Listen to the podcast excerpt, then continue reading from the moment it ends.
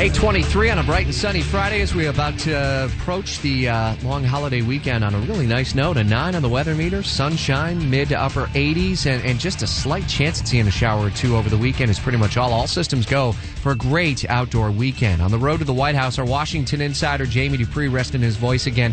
Blogging still at WOKV.com. ABC's Brad Mielke is on the story for you us. made it possible for us to have a very interesting debate. Wouldn't it be something to see Bernie Sanders and Donald Trump? Uh, Brad, I don't think we need a moderator. Just have those two go at it for 90 minutes. Wouldn't that be great? Well, you're saying, uh, you know, you imagine uh, Bernie Sanders and Donald Trump holding this in what Bernie Sanders calls the biggest stadium in California. So you're picturing something like the Rose Bowl, 100,000 people. Can you imagine Trump and Sanders supporters crammed into the same stadium with just the two of them on stage? I mean, that would be something, uh, I assume a few policemen somewhere in the mix as well. I would say so. So, I mean, are there now, is ABC your network or Fox our network planning to do something like this? Well, uh, both candidates say they've gotten a lot of calls over the last few nights. In fact, Bernie Sanders told Jimmy Kimmel last night that ABC gave him a call that, that Jimmy Kimmel's bosses uh, gave Bernie Sanders a call, and, and Bernie Sanders informed Kimmel that he was fired for, for dreaming up this whole idea.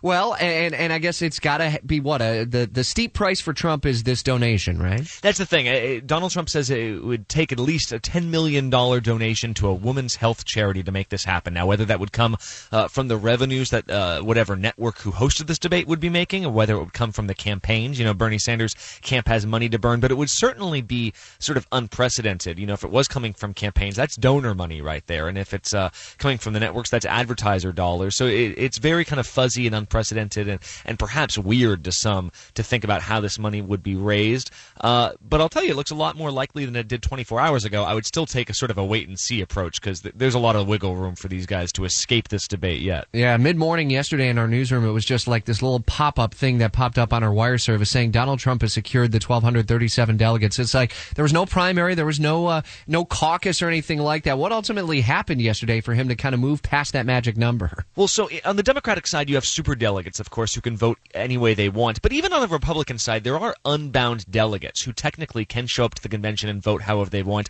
Up until yesterday, there were several dozen uh, uncommitted ones who had told ABC and Associated Press, other outlets, that they didn't know who they'd be voting for. Well, the AP called around yesterday, and we did too shortly thereafter, and asked some of these unbound delegates, hey, have you decided to vote for Trump yet?